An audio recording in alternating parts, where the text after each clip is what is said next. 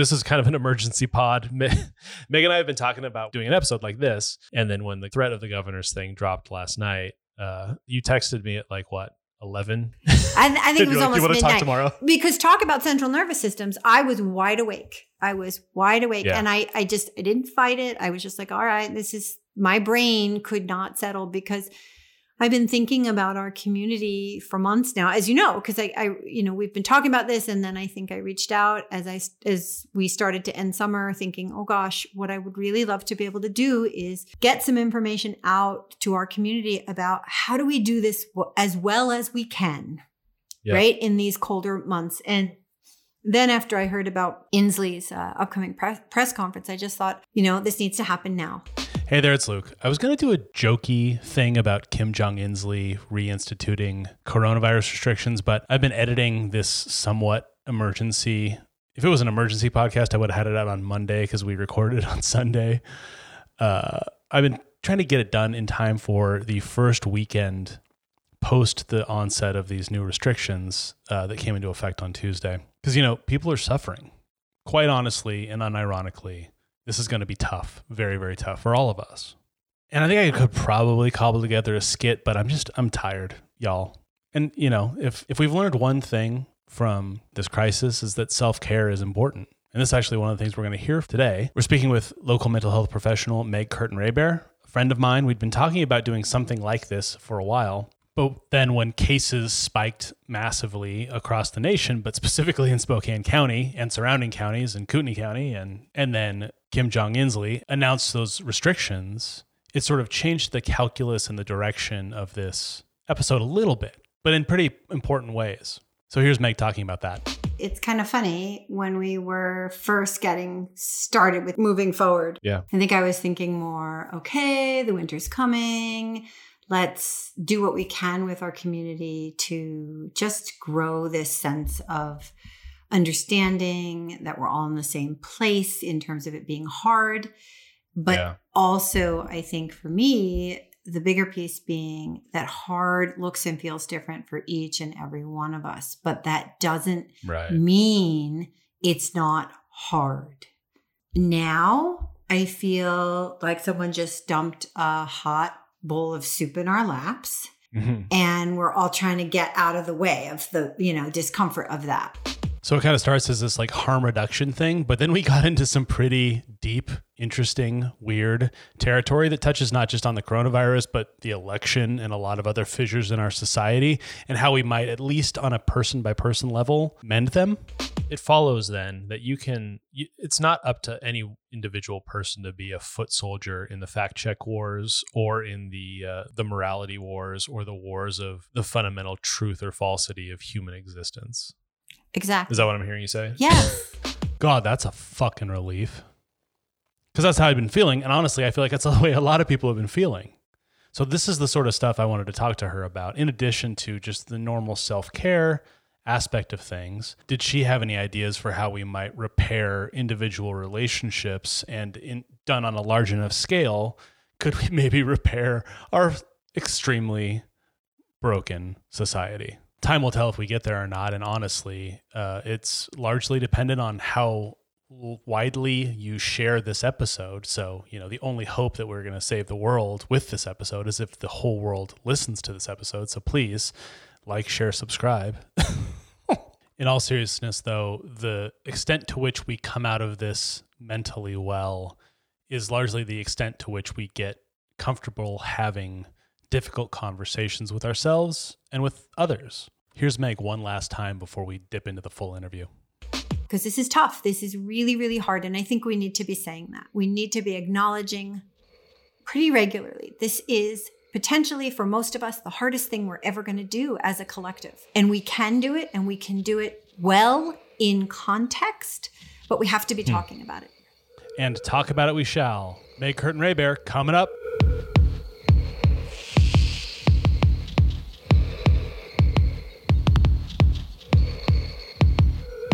I'm Luke Baumgarten, and this is Range.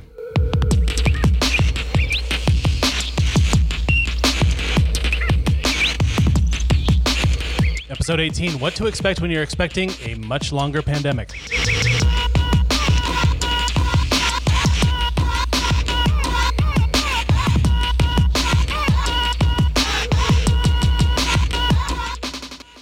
I think there are two different things. Like, had we been able to have sort of our status quo but keep going, Right. I still like I that that was my framework initially. Like, this is going to be hard no matter what. But now I feel like it's even harder. Because we're going backwards or because how much of it is the literal new restrictions or just the perception of those restrictions, I guess.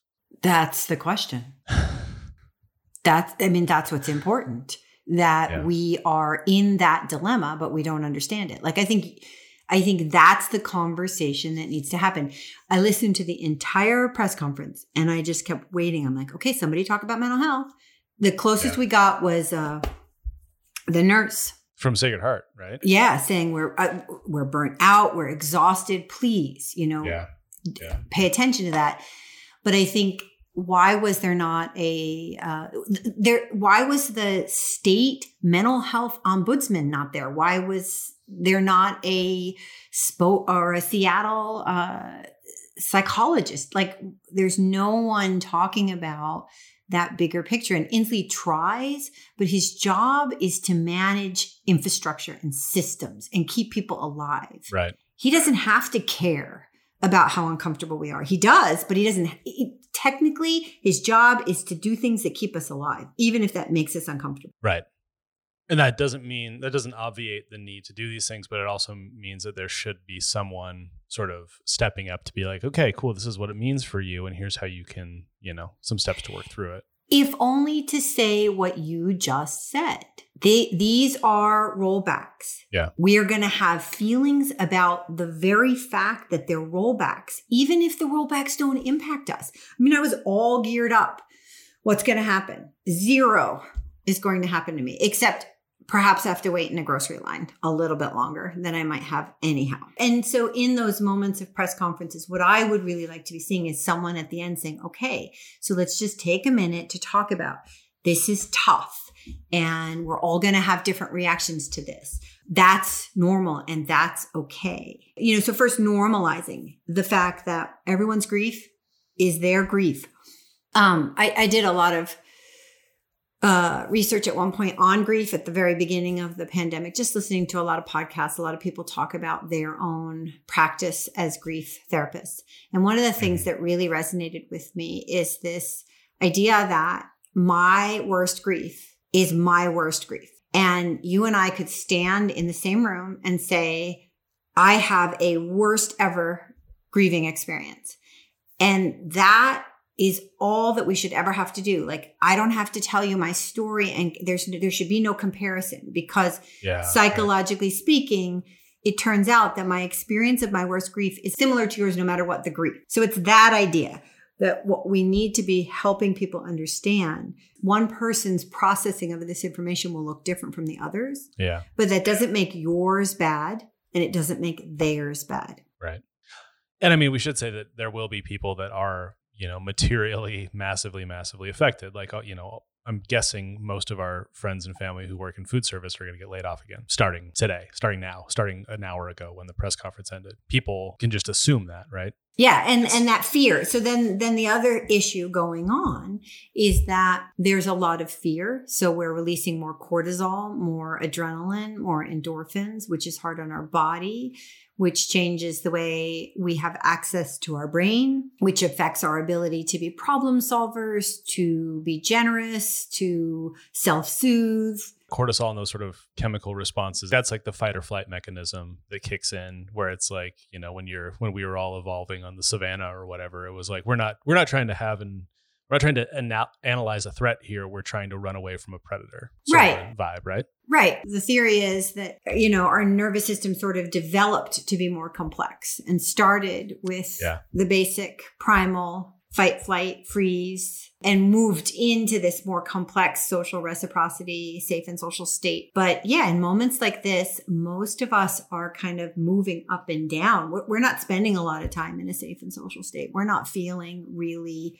great about things right now. Yeah. We're having trouble making eye contact solving problems, remembering. There are two major psychological symptoms I'm seeing right now. People are talking about having foggy brains all the time and being really tired. Hmm. and that's a that's just a response to pure day in day out stress or an increased generalized level of stress and anxiety. Yeah. Anxiety is, for all intents and purposes, contagious. If you walk into a party and someone screams and everybody rushes to the, that space, and then if people are starting to get really anxious, you write your own biochemical response. Your, your body responds to that because we're hardwired to stay alive. And so our nervous system doesn't just read cognitive cues. It it scans the whole like it's listening to your all the things your body's doing. And so we have an anxious response. And even if it turns out that someone got startled and there really was nothing wrong, you know, maybe you're in another room at the party, but your ears pricked up. You maybe turned around for a minute and waited to see, okay, does that scream followed by anything? But we Yeah. have some level of response to anxiety no matter what. And if we could measure anxiety in the world pre-pandemic and now. It, there's a just an increased generalized tension. Like a magnetosphere of anxiety in the in the human population. because you can't go anywhere without thinking about the pandemic. Right. you can't even go into the woods quite frankly because you come you're on a trail and someone's coming at you and you have to debate. Mask no mask step aside don't care. Even if you don't like even if you're not following any of the rules you're still aware that the person coming at you might be I guess I don't know what the next obvious question to that sort of reality is, except if you are in this like cortisol state, you know, where you're being hashtag triggered. Uh, but it's all the time, right? There's a book that I read part of because I'd read this guy's memoir. His name's Robert Sapolsky. I think he's a like an evolutionary biologist or something. His memoir is called A Primate's Memoir. It's really good, but I think what made him famous was this book called Why Zebras Don't Get Ulcers and it was talking about how that fight or flight response when it get, when it's in an you know an ungulate animal that's just used to running away from problems and then grazing 95% of their life or whatever it's like the, the cortisol turns on and off and it's not it doesn't you know destroy your body. Cortisol is a is a chemical designed to like help you outrun stuff it's not designed to be coursing through your body at all times and it causes things like ulcers in people. And so like one of the ideas of the book is that like we evolved these complex nervous systems and the ability to think and feel and, and actually sort of uh, predict threats but we, we still have that cortisol response and that those things are sort of tied together. And so if you you know if you're an anxious person or you have a lot of anxiety in your life there's you're going to be running those chemicals and it's going to have like physical impacts on your body. And if if what i hear you saying and it sounds right we've got this magnetosphere of anxiety all over the world as uh, jenny durkan the mayor of seattle pointed out like there's not a there's not a corner of this globe that is not now affected by this how do you how can people how can families how can caretakers what what what are some steps that we can take to just at least take care of our little corner of things even if we have no control over anything else. Hmm. That's a big question to unpack. So you're right. Cortisol is intended to be something that our body releases when we need it and when we need it only. It's not something we're supposed to be releasing all the time. And as someone who works in complex trauma, you know, with people who've been struggling for sometimes decades, the impact of prolonged exposure to cortisol can be really powerful and significant and harmful. Now, I want to be really clear. What we're going through right now certainly increases our cortisol levels, but we're going to be okay as a society. We can do this, okay. right? And that's an important thing. Anytime I put any kind of big statement like that out, I always like to center it in in space, so to speak. Yeah. I am not talking about us right now. We have access to resources that help to, to lower those levels. But I think it's important to understand that even for people who normally have no experience of really anxious moments, it's very hard to avoid them right now. And so that's just one piece of this. So then what we do is from the simplest level, self care has never been more important. Mm. And self care in a colder climate in darker times becomes a little bit more complex, right? Because access to some of the things I think we normally use to survive these times, right? Winter is hard on our mental health, period. Right. Seasonal affective disorder is real, whether there's a pandemic or not. Yes. Yes. It, and, and funnily enough, if that's a word. It comes along with the pandemic. Like it's it's tagging ar- along. Yeah, right. So we we get to have the pandemic along with our seasonal affect issues. So, you know, sunlights are a huge thing right now. Vitamin D, uh, getting outside 20 minutes a day as much as you can. You don't you don't have to go anywhere really. You don't have it, it doesn't have to be sunny, but 20 minutes Mm. of UV light exposure is profoundly helpful. So if you only have the energy to sit on your stoop or your porch or you know walk around your block 3 times, it's still really really helpful. Okay. Um, the other thing that's very important right now is connection. And I think how we connect with people, and maybe we talk about that in a different context, but how we connect with people is very limited right now, but making Yeah, right. sure that our time on social media is actually interactive. So one of the things that's really not good for our mental health and our anxiety right now are reels and I forget what they're called on TikTok, but like that that endless Yeah. scrolling. It's called doom scrolling. Is- That's a new term that I've heard. I think it's it's a pandemic related term. It also tends to be related to politics, but uh, but yeah, doom scrolling. Well, it fits because it's not good for your mental health either. We need to be like commenting on posts or making posts or, you know, interacting in some way. Um, small acts too are really important. Dropping a meal off for someone, donating, collecting blankets and giving them to homeless shelters. You know, that it doesn't have to cost anything. You can make a, a pot of chili and drop a mason jar of chili off at your neighbor's house. But this idea that you can do something that impacts someone else's mental health Okay. makes Yeah, you feel better. And all of those things help cortisol. I think the other thing though is exercise because hmm. in primates and in other animals, when they're overwhelmed by cortisol, their bodies after whatever incident, like a zebra's being chased by, I don't know what chases a zebra, a lion, Lion. maybe? Yeah. Uh, if they survive, their whole body afterwards is just going to shake. Yeah. And it's shaking because that's the release of cortisol. Mm. I want you to imagine a grown man on a street corner shaking uncontrollably. We've uh, edited that out of acceptable in our society. Right. And you so you just sit there and you you still you're still humming at a certain frequency. You aren't necessarily shaking. But that happens to me all the time. That happened, uh, you know, like I, feel like I uh had a fear response before jumping on this call because I still get a little nervous whenever I, you know, start interviewing someone, even after doing it for a decade. And even though we're friends, it's like there's still a moment where my body's like, this isn't entirely safe. And not because I'm in physical danger, but because it's something that matters to me that has some sort of stakes in my brain somewhere. And I, I still get a little bit of that, you know, that's that sort of tickle. And and and the whole the exercise thing, I God, that's it's maybe this can be a, a free therapy session for me for a moment. But like that's the thing that like I know this is a thing that I know. And I've known this my whole life, not just in the pandemic, that like I am a better, healthier person when I just get a little bit of exercise in. Mm-hmm. And there's something self defeating, at least for me, and you can tell me if this is not uh, just me, and maybe it's more uh, universal than this. Like the moment I get a little stressed and I'm like, okay, I've got to focus on uh, whatever's stressing me out, whether it's like a lot of work or a bunch of different things I have to do today. It's like the thing that I know would, outside of actually checking off boxes on my to do list, would like make me just feel a little more chill and make me feel less stressed is the last thing I even consider doing. Like I don't even think about it. I'll blink and two weeks have gone by and I haven't gotten any exercise because I'm stressed.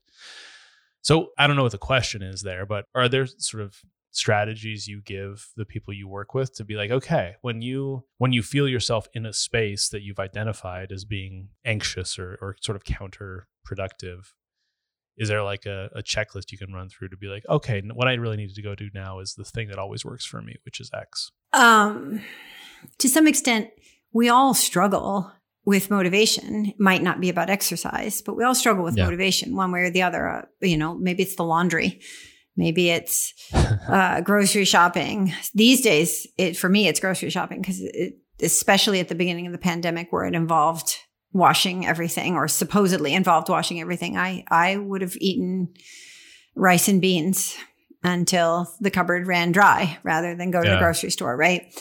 Um, even though I know you know fruits and vegetables are really good for me. Exercise is tricky because I think, especially right now in our lives, uh, we are a very, very busy race. We just go, go, go, go, go. And so if you're struggling with a lot of different things, it can be very easy to sort of imagine that 30, 40 minutes or even 15, 20 minutes as too much time, right? So I think in terms of when we're trying to help people to get out there, I, I would ask people to be mindful of a couple of things. First and foremost, failure, eh, I don't love that word, but if you don't do it, the worst thing that you're doing for yourself is getting upset that you didn't do it. If you don't exercise, you don't exercise. It didn't fit into my day. I'm yeah, okay. Right. right. So what we tell ourselves about what we do is probably the most impactful thing out there. If I'm trying to make a change in my life and I get mad that I failed, I'm increasing the likelihood I'm going to be unsuccessful again. Hmm. What I need to be doing more than anything is noticing what can I tell myself that puts one foot in front of the other? Okay, today didn't work. What can I do tomorrow that gets me a little bit closer? Yeah. Right.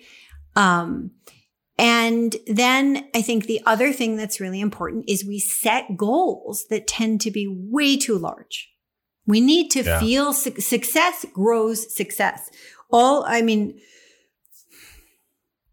I'm not getting tangential here, but there's a whole different part of kind of caring for ourselves as human beings that is attached to what I'm about to say. But there's the research shows that punishment, negative consequences, taking things away, blame, shame, they don't create change.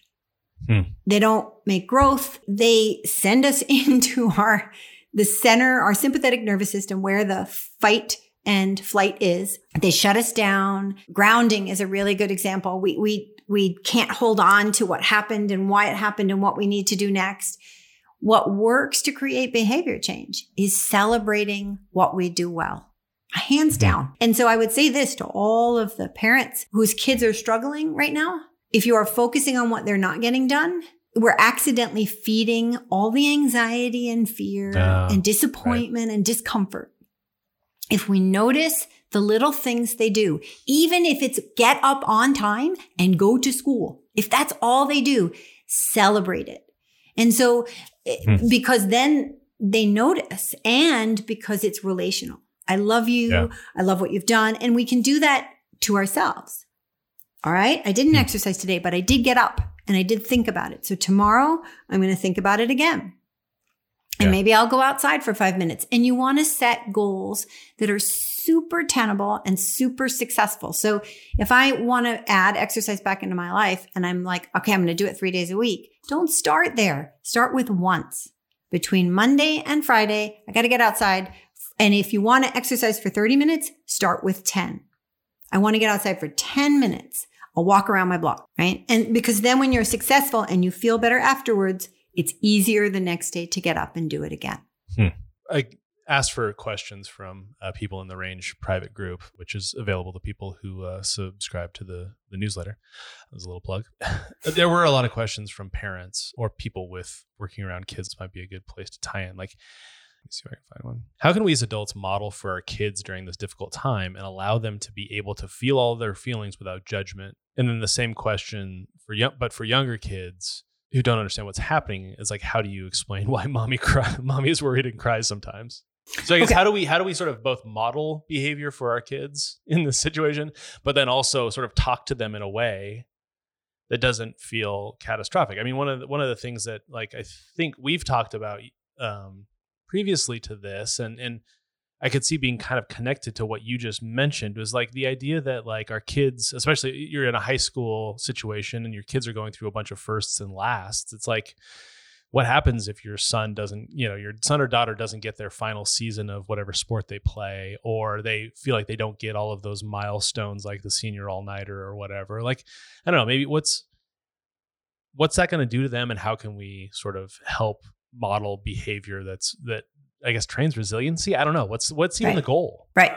So this is a really complex question, and I'll, I'm going to take a stab at this. But I feel like this is one of those questions that is really best played out in several conversations because it's so nuanced. I think overall, the first thing I really want our communities to understand is being genuine about how you feel. Like if, if you're stressed, if you're anxious, if you're sad, if you're disappointed, if mommy is crying, to be able to tell your kids, I'm just having a hard time today, right? Today, the pandemic is a little bit harder for me than it was yesterday. Yeah. When you have little kids and you give them that message, you give them the freedom to be confused. Mm. And I think one of the hardest things about experiences like this, where it's sort of a bombardment of new, just new all the time, we, we, we can't quite adjust because there's no finish line. We don't know. Do I settle in? Do I hold off? Am I holding on? You know, what am I doing? Yeah. When we acknowledge out loud, I don't always know what I'm doing, but I'll be okay. We'll be okay. Yeah. We Yep. give our children the freedom to understand that they don't always have to have the right answer. And, and not but that it's okay to be vulnerable. Yeah. That it's okay to be confused. I think we, especially in this digital age where information is like at the tip of our fingers, I think we often expect that we're supposed to know everything, Yeah. know better, be able to Google that. There's nothing in Google on this one. um you know so that's the that's the first thing. I think the older our kids get obviously the more complex their experiences. And what we saw at the beginning of the pandemic especially for our seniors and our incoming freshmen you know at whatever levels they were at Right. um, and all these people who uh, I think even in the the start of the fall here, you know, I would see things on various social media about people whose kids are in football and they're worried, you know, is my kid going to get scouted? It's their senior year. Like, what about their scholarships? right. Like all these these fears. Ultimately, our kids are going to be okay. But what's important about pausing there is this is not intended to be a platitude, right? Like I, I want people to understand we will survive this but there is going to be loss and there is going to be grief and we may not have the experiences we thought we were going to have. But how we as adults talk to our kids about the, this journey it really really matters. And i think you know when we're holding on to this idea that oh you're not going to get this experience and we don't also take time to say but we're going to be okay. Yeah. we get stuck in this place of grief and, and loss, which this is why it gets really complex. Everybody grieves differently. Yeah. And some of us need to hold on to that a little bit longer. But I think ultimately to move us through in the healthiest way possible, we need to be acknowledging, yeah, this really does suck. I think it's very okay. We should be saying that this is really hard. And the next four ish months, they're going to challenge us. They're going to ask us to dig really, really deep. And in those moments, those of us who have children, we are going to have to sit with our children in some very uncomfortable places, especially if we can't see each other like we did over the summer. Yeah. Yep. And so, you know, if your kids are having complex feelings, being able to just say, Hey, I'm here if you need me. Your feelings matter. And, you know, let me know if, if you want to talk to me or someone else right? I, I, I do think we should really be encouraging people to talk as much as possible. Uh, Spokane has a very busy but very good, robust mental health community, you know, mental health providers. And this is what we do. We help people in these moments when we can't quite sort it out ourselves. One of the other reader questions kind of ties into this. Where can people look for affordable therapy? Like, you know, again, if, if you're laid off, one of the more fucked up things about our system is that you, you know, you lose your job, you probably lose health care. So people feel like they need therapy. Where can they find it affordably? Uh, do you have an answer for that? Or is there a good answer for that? Yeah. So it, it depends a little bit on the situation. Um, because if you're furloughed and you maintain your health insurance, you should be able to get mental health care through your health insurance. If you can't afford your copays or your deductibles, you should talk to the therapist. Almost every therapist in every community in this country offers sliding scales, reduced rates. There are sort of legal and contractual things we have to do in terms of equity and billing, but it is Okay. always worth an ask. And the I, I can't I, i'm not 100% sure where every single insurance company is at but a lot of insurance companies have done things like waive copays and Oh, deductibles. Yeah I, I i'll say this just because I, I think it bears getting attention. No matter what you think about how any other aspect of caring for our communities has gone. I have hands down been very impressed with how this country handled the mental health aspect of things from the hmm. get go telling uh, the entire nation, see your therapist. If it's over the phone, fine. If it's over telehealth, fine. If they go to another state, fine. Like these are things that normally we have to jump through major hoops to make happen. And then insurance companies said, guess what? No copays, no deductibles. So that's another thing. If someone's worried, they can call their insurance company. That's one thing. If also if you're furloughed or if you're working and but but uh, you have a family member who's lost their job and so money is just tight Many employers have uh, EAPs, and EAPs often have will give you usually about 10 sessions that are covered by the employer's insurance. So that's another option. What does EAP stand for? Employee Assistance Program. Okay. I think. Um, you know, and and then the like for those who have truly lost their jobs, and it's interesting because this came up in the press conference today a little bit. I think in one of the follow up questions, you know, you're entitled to get state insurance. The tricky bit is the last time this happened, the sort of virtual line yeah. was really, really long. But what Inslee said this, you know, today was, hey, that had more to do with the fact that we had to make a very quick decision and then get a huge organization double or triple its capacity. Yeah, right. So I'm hopeful that this go round, there will be faster access. Hmm. Um, and then finally, most therapists also offer a sliding scale. So I, I mean, we are all aware, Luke, every single one of us is aware of just how important our jobs are right now, just how much the community is in need of that extra support. And so I would reach out. And then I think actually to kind of wrap this up, anyone looking for a therapist should call and get on any waitlist they can because the thing is a lot of us are really busy. Yeah, right. But right. people drop out. And if you're on multiple wait lists, you're just going to increase your chances of of getting of finding somebody. Yeah. Yeah. So in, in addition to whatever sort of um, difficulty you might have with personal finances there's the fact that there are a lot of people needing mental health services right now and that you know the existing supply of therapists is very busy absolutely uh, do we as a society and maybe as a world but certainly as an american society is it is it unhealthy for us to assume that things are going to be normal all the time? It feels like there's a sense of like what a normal american life should be and when that gets broken as a society we freak out. Uh, but I'm also so not just uh, separate from this pandemic. We're you know experiencing increasing like political fissures that seem untenable. I mean, one of the things one of the things that came out of this press conference was that I was you know doom scrolling the comments as I sometimes do, and it was just like you know it feels like we're in the middle of a fundamental break about what it means to be an American, what it means. You know, people are having fundamental disagreements about the nature of reality, for God's sake.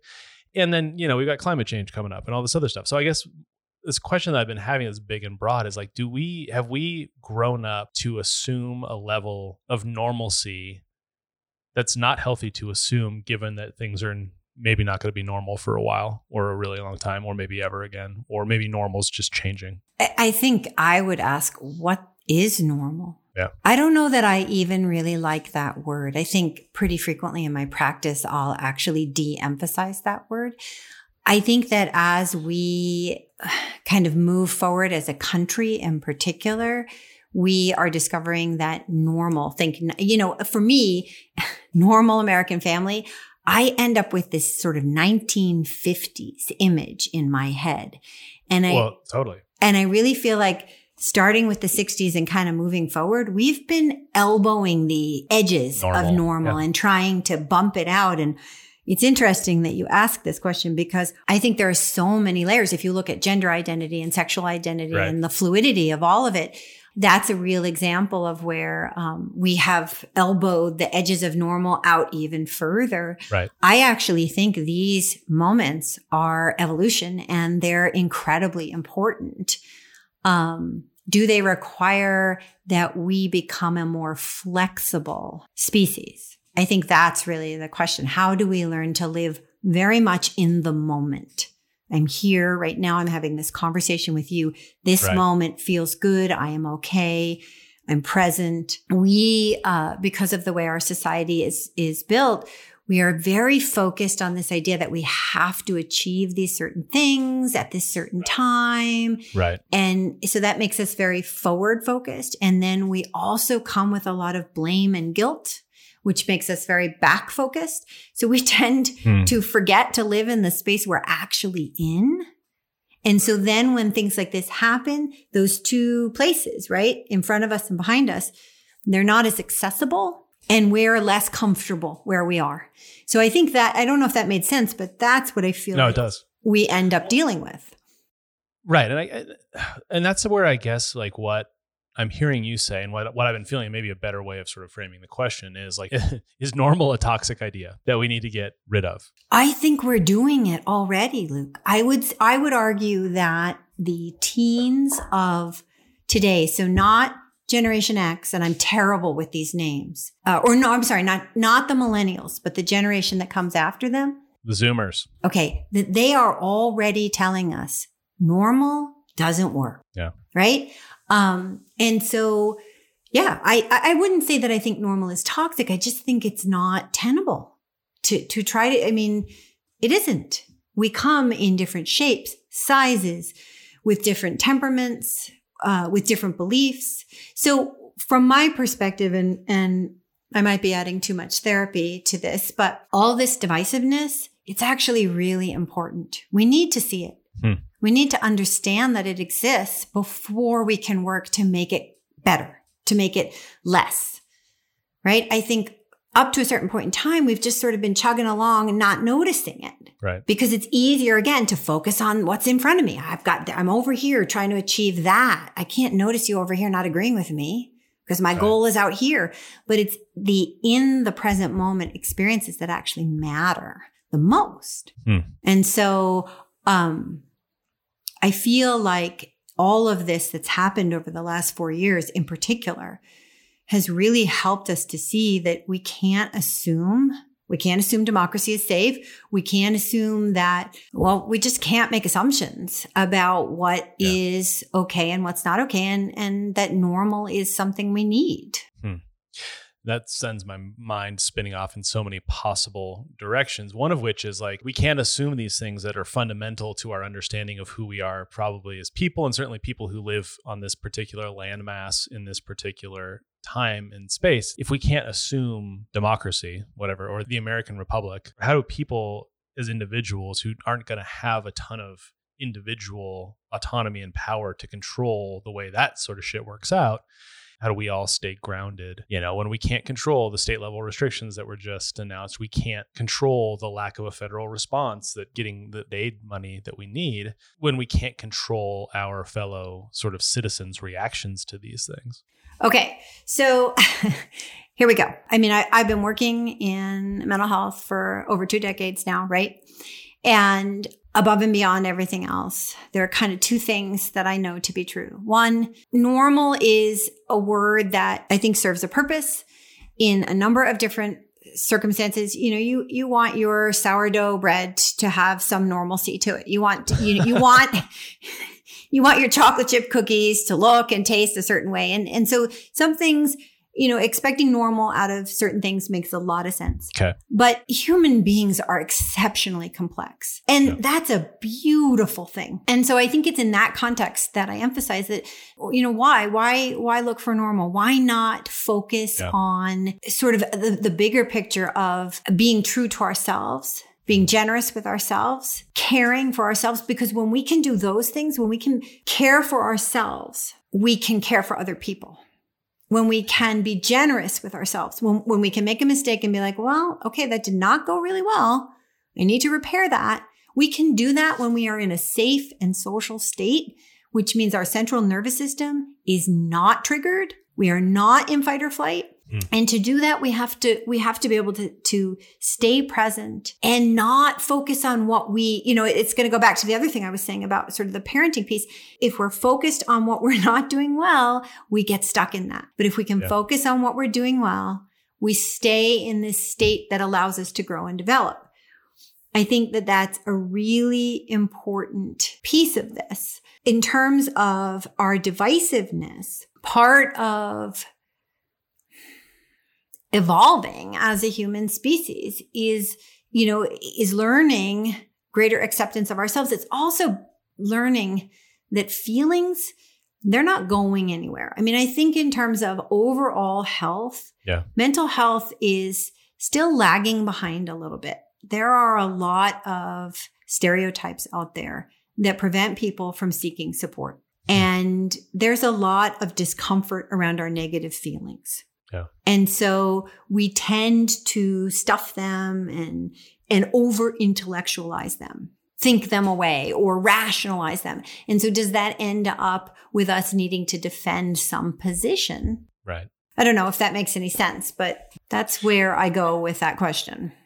So I get what what I hear you saying, and tell me if this is correct. So with something like a pandemic, where you feel like you're completely out of control, so what you do is you Google, like you were talking about, and you try to figure out exactly all of the best. Um, I've had some friends that do this. I didn't do this so much because I'm I'm too ADD to like stay on task for this long, but like people who just like followed every uh, infectious disease specialist they could find on Twitter and were like paying attention to the minute by minute evolution of people's understanding of this disease and eventually they burn themselves out but maybe what i hear you saying and, and tell me if this is what you're actually saying it's like we can't control the, the course of this virus as individuals i mean.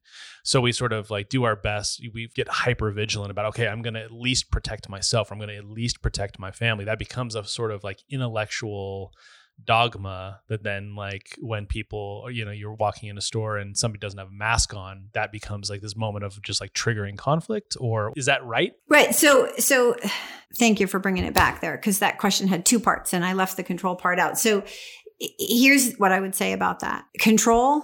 We don't have control. We've never had control, Hmm. not in that bigger sense. When you think about it, what do we actually have control over? What's right in front of you?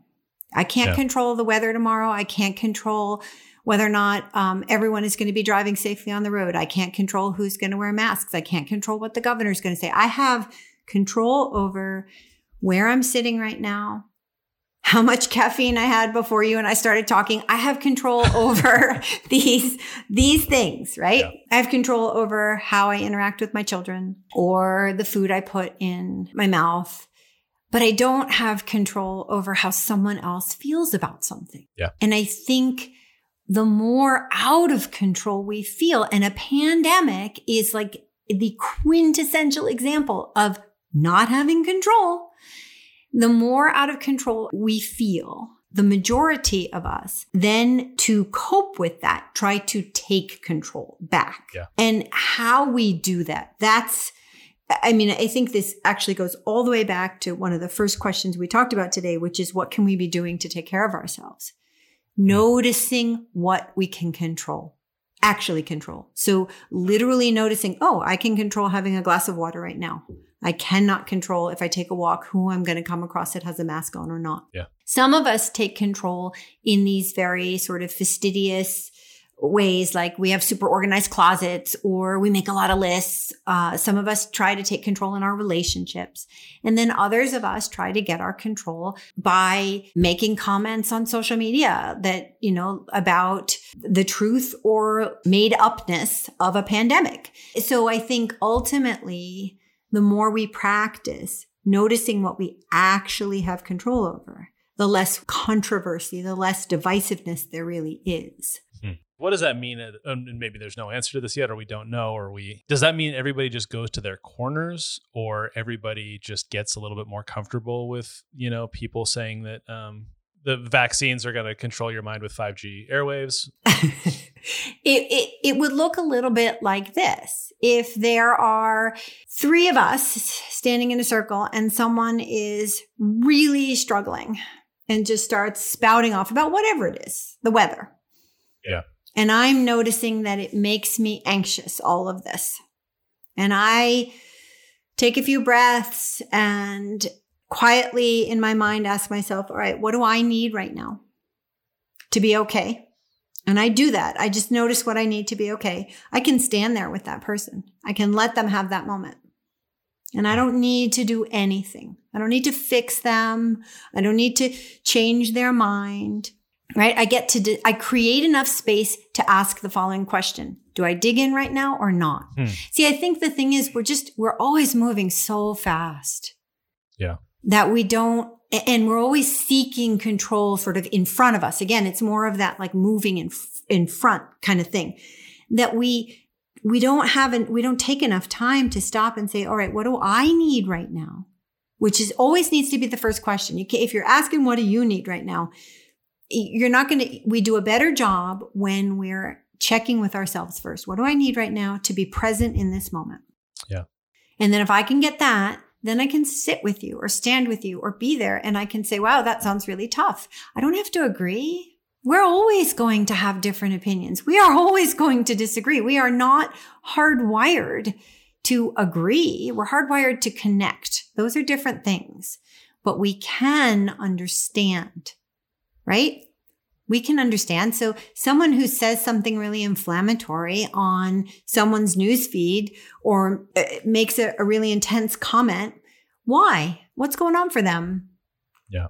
When we can take care of ourselves, we can ask that question. Wow, that person is really struggling right now. And then when you know that, do you really need to respond or can you just be like, I'm so sorry? That's what I'm getting at in all of this. It follows then that you can, you, it's not up to any individual person to be a foot soldier in the fact check wars or in the, uh, the morality wars or the wars of the fundamental truth or falsity of human existence. Exactly. Is that what I'm hearing you say? Yes. Yeah, because we're always going to, ha- I mean, eh, don't get me wrong. I think that if we were teaching social and emotional development beyond kindergarten, if we kept teaching that, if we teach not just psychology in high school, which, you know, we teach kids sort of the history of psychology, but if we were teaching mental health, like we teach physical health, Yeah. would we be raising generations of people who, who are better at empathizing with one another? Hmm. That's the important piece because if I feel understood, and again, think about our central nervous systems. When I don't feel understood, I am sliding into that place where I am defensive and we take a defensive stance when we don't feel safe emotionally, Yeah. physically, cognitively, whatever it is. If I feel understood, not agreed with, just understood, then I'm safe enough to unpack a little bit and compromise. Hmm. Compromise cannot occur when we are in an unsafe state. That's fascinating. The tricky bit is, I think this plays out. I mean, we see this in issues of race, our issues of gender, right? There, those are really Yeah. clear examples of where people aren't feeling safe. And it's the, the conversations are profoundly hard to have. If we're teaching people to feel safe inside themselves, the conversations become a little bit easier to have.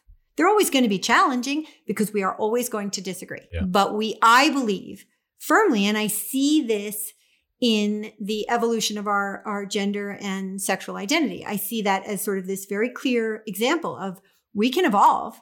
We can evolve to expand our understanding of what it means to be a human. Right. So if we can do that, we can evolve to expand our understanding of what it means to sit with a human and to walk forward with them, to create a space that we can all live in. And maybe that's a little bit idealized, but ultimately that's what we're we need to be focusing on for there to be a healthy society. a question that sort of concretizes that a little bit that uh, I'm curious about. Someone asked, I have questions around working with others at this time when everyone is so stressed. The constant stress seems to be bringing out really unpleasant and antisocial workplace behaviors in certain people.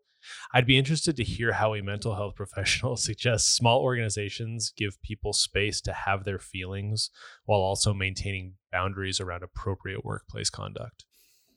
Read a lot of Brene Brown. Um, Okay.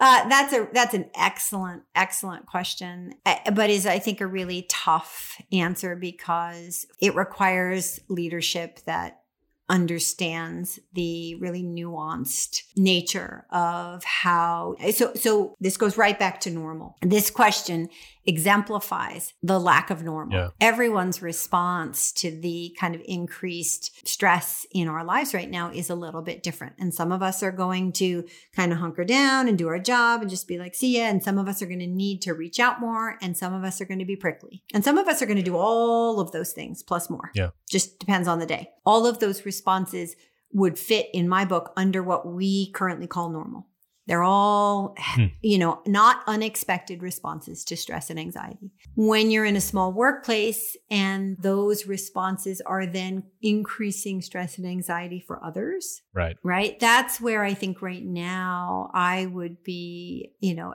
asking employers to look at do you have workers who could like be taking a little bit more time off than they Yeah. would normally or do you have you know if you're noticing that level of stress or anxiety in someone can they work from home for a week or two but ultimately i think that this time is illustrating for us the need as a culture for it to be okay to both talk about how we're feeling, really feeling, and to be okay with the idea that we can have difficult and uncomfortable conversations with one another. And it doesn't mean I don't like you. Hmm. It just means I've got something that I need to talk about. And I think Yeah. both of those things, we're not there yet as a society. We struggle with those things. Right.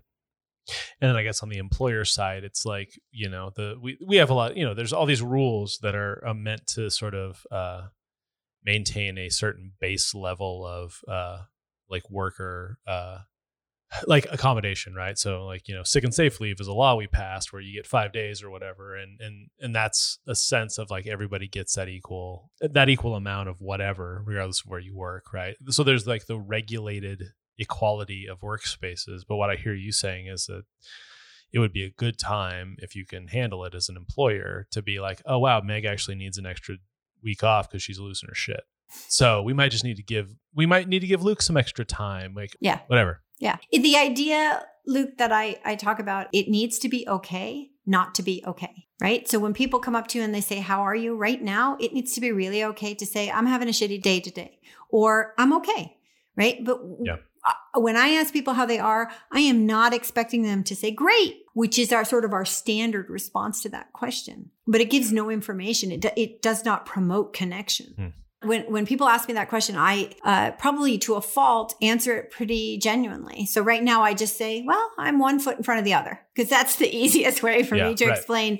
Sometimes I'm not okay. Sometimes I am. If I could sum everything that I want as a mental health provider for my community, it's that I want us to come out of this understanding that it is okay to not always be okay. And it's, Hmm. it's okay to say that I'm not handling my stuff right now. I need to take care of my mental health the way I need to take care of my heart or my liver or my back or my vision, whatever it is. So what then do we owe each other on the flip side of that? I can't I mean personally, like maybe I just like, you know, there's too much Protestant in me or too much I don't know what, but like the idea of just like coming up to somebody I know, even somebody I know pretty well, like you, maybe maybe I would feel comfortable with somebody like you or uh, another really close friend. But like somebody, do we also should we also be mindful that we don't know exactly how the person that's on the receiving end of that answer is is uh Yeah. feeling and how that might actually fuck them up a little bit to be like, Yeah, yeah, yeah, yeah. For oh sure. well, actually, actually, Meg, I just had the worst day of my life. How do you want to engage with that? Um, well, quite frankly, I'd make in pre-COVID times a cup of tea and we'd sit down and just, you know, chat. But yes, absolutely. You do want to read your, um, you know, the person you're speaking with and, and, and make a decision about whether or not this is something you want to unpack with them. So don't get me wrong. Yeah, I, yeah. I do think that I'm okay is a, an appropriate thing to say when it, you're talking to someone who you just want to say hi to and you just want to connect with, but maybe you know, yeah, you probably don't want to hear my whole story. I think from my perspective, the important piece is you don't have to say, I'm great. I did notice myself, and I shared this with you. Like I'm, I've been able to reconnect with my inner introvert in a way that I think has actually been kind of healthy for me personally. And when I sort of like step into that, because it's something I've avoided telling people, kind of for the opposite reason. It's like I don't want people if, who are really, really struggling to feel bad because I'm doing maybe better, or it's allowed me to sort of reconnect with something in a way that maybe other people haven't been able to. But in certain circumstances, when I've felt like sharing that, it's never been a bad thing and it's almost always led to a pretty interesting discussion with that person to be like wow yeah that's cool because I, I also think it, it makes it allows us to normalize that like covid's hard in a very specific way for everybody but maybe the way that things were before was tough in a different way for certain people and i, I think that could probably lead to some pretty healthy discussions Yeah. about Yeah. going back to that word we don't like anymore normal it's like what what sort of a normal do we want to return to or what sort of a society what's going to be there for us on the other side of this covid thing I think we have some pretty incredible opportunities right now to hone, if you will, the way in which we connect. I think that that point you just made is very, very powerful in that imagine if we begin to practice being more genuine with one another. Hmm. Then you don't need 50 friends. Not that, you know, there's anything wrong with that, but but can i still have thousands of facebook friends because that's Right. Well, okay, maybe not unpacking all of this on Facebook, just saying, but um but to be able to sit down with someone and say, you know, actually here's what's really going on. And have that person know they don't have to take it on. See, that's the tricky bit. It's like absolutely that's the part of it's okay not to be okay that I want to emphasize. This isn't about us suddenly becoming each other's therapists. It's about us developing a comfort with understanding that sometimes we're just not okay. And it's not my job to fix you, but I can sit with you. I can listen. I can say, I'm so sorry that you're going through that. Um, and that can be enough because I know that you know you're all right Yeah. right? Like if we normalize, see, I like normal in this moment. If we normalize the idea that we are not just a set of happy and regulated emotions, but we are actually a complex mix of challenging and healthy and safe and regulated emotions, and, and that it ebbs and flows, but then, then it becomes okay or safe or acceptable that we're not always in a perfectly balanced state. That's awesome. Okay, I got one more nuts and bolts reader comment question, and then I want to get to a hope question that I ask everybody, and I'm Okay. really curious to hear your thoughts on, and then we can kind of call it a day. So that question: How can families (parentheses any group living under one dwelling, so taking a broad and normalized uh, idea of what a family is) be proactive about the cabin fever that seems inevitable, knowing that it's coming? Are there things we can do up front to make it less traumatic?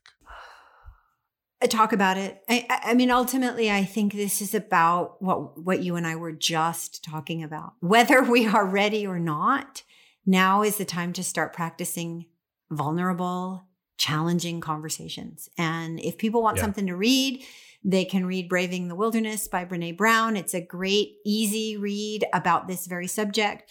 Um, you know, she uh, focuses more on workplace environments, but ultimately, that book, uh, when I opened it, I happened to have some empty like art journals at the side of my desk, and it was so profound for me. I didn't get more than a page or two before I was like writing and illustrating how it made me feel. It's a great Wow. read for thinking about and contemplating how we feel in challenging conversations and who we are in those moments. And I know you're really good with links and sort of background info. And so if you just, she's got a great podcast. She's got a lot of really good books. She's a so I think a social worker, and and she has focused on um, looking at vulnerability, compassion, and just sort of workplace how how we have these difficult conversations in the context of hierarchies.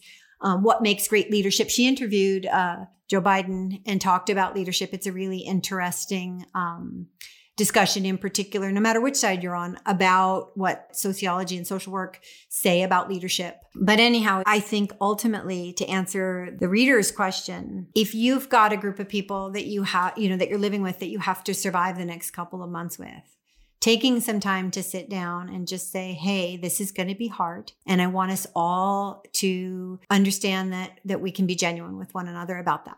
Just kind of setting that table right? And then I would even create some uh, ritual or process around that. Once a month check ins. Um, you know, I mean, I have a lot of ideas for how we get through this. I think we have to be creative. I think we should be having lots of small celebrations with each other. Mm. You know, our, our people at, at home, um, Thanksgiving is great, but what are we going to do two weeks from then? So, Yeah, you know, do right. we uh, celebrate quarter birthdays and uh, half birthdays and Yeah. anything we can get our hands on in little tiny ways. Maybe it's movie night, maybe we stay up late night. Those things are going to help too, but but having this like once a month check-in where literally everyone gets to go around the table. What's easy? What's hard? Yeah. Anything you need us to know or talk about. And we create this space and maybe people don't say anything right away, but the fact that you're asking matters. It really really matters. All right, so the, here's the big hope question, and we've already touched on this in a, in, in a number of places. So maybe we could just sort of tie it all together. What in this moment is giving you hope for the future? Mm. I think eh, professionally, this is a huge time for my profession. I mean, it's it's an interesting. There's a little dichotomy here in that you know we are we're in a mental health provider shortage. For sure. Yeah. On the other hand, I don't know if that means we should be adding like a ton of mental health providers in general. I this is a pandemic; it's hard Yeah, Right. people are going to need more help you know in in different times i think our community eh, probably still needed a few more mental health providers but not a massive amount right this isn't like the ppe thing where we need somebody to be just like churning out. assembly line producing Yeah, yeah, yeah. therapists. On the other hand, I, I think that is something to be aware of that that it's going to be taxing on those providers. But what gives me hope is the idea that we understand that we need to be talking more, that people are seeing how their feelings they matter. Hmm. And I feel like coming out of this, will we be more primed to have conversations about how we work collectively. I think that's ultimately it. There are incredible opportunities to refine the conversation we have about being a, a community. Yeah. The politics, the social pieces, our mental health, they all intersect. They're not unique uh, experiences. They happen to us and they intersect with all these other pieces. But we have to live, breathe, and work together. We're not living in isolation. And, and is this a time for us to really notice and improve how we come together? And if that's the case, I'm guessing what you would say is we're not going into a mode where we are behaving in a in an, a way that is only in an emergency way that's only going to last for this the length of this emergency. What what I hear you saying is what we have an opportunity to do is build in new ways of thinking about ourselves, thinking about our communities, talking to ourselves, talking to our communities that if we do it right, we could emerge from this not just alive, but it could it could have a beneficial impact on of the post COVID society as well. Well, I and and I would say I don't want us to emerge from this doing that. I want us to do it now. I mean, it's it's Yeah. it's a huge part of why I reached out. You know, the other thing too is the the actual physical issues of the pandemic will end before the mental health crisis does. The Right. trajectory, you know, there's a lot of research on this, and the trajectory is that as we get closer to, you know, people being vaccinated and uh, better herd immunity, the actual physical risks may dissipate, but we will be recovering from this from a mental health standpoint for a ti- you know a significant time after that because then there's the whole like issue of feeling comfortable re-entering society together. And so not only do we have this opportunity to look at how we come together and refine it, we're going to have it for a while and so we have a lot of opportunity. And it, it's from my perspective incredibly exciting because we deserve this. Hmm. We all matter. And that, again, no platitudes there. I mean, every single one of us matters. And we're all trying our best every day to be good human beings. I firmly believe that. Huh. How we come together will help us all to see that and to feel more valued and appreciated by one another. And I think that just moves us forward. Yeah. Well, Meg, thank you for doing this. Uh, thanks for texting me last night. I'm glad we were able Yeah. to get this uh, somewhat emergency pod in. Me too. Whew, yeah. I said we'd feel better, right? I feel a lot better. Okay, so I'm not going to take any more of your time because you still have homework, everyone. Your job is not done. If you haven't already, go over to the Range Substack and look at the article I just posted that Meg mostly wrote. I uh, just sort of added goofery and probably needless flourish. But the bones of the thing were written by an actual mental health professional.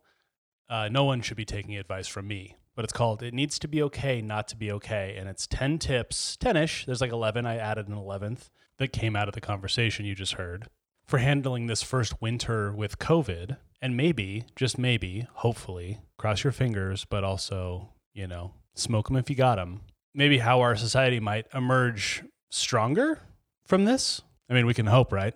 Dream. But it's going to take all of us working together, reading the article, internalizing it, making it part of your daily practice, but then also sharing it as widely as possible and also subscribing to Range. The only way the world is going to get better is if you subscribe to the newsletter, guys, and demand that your friends and family, but also your enemies, do the same. That weird lady who always gets a little too personal on the work Zoom calls, for example.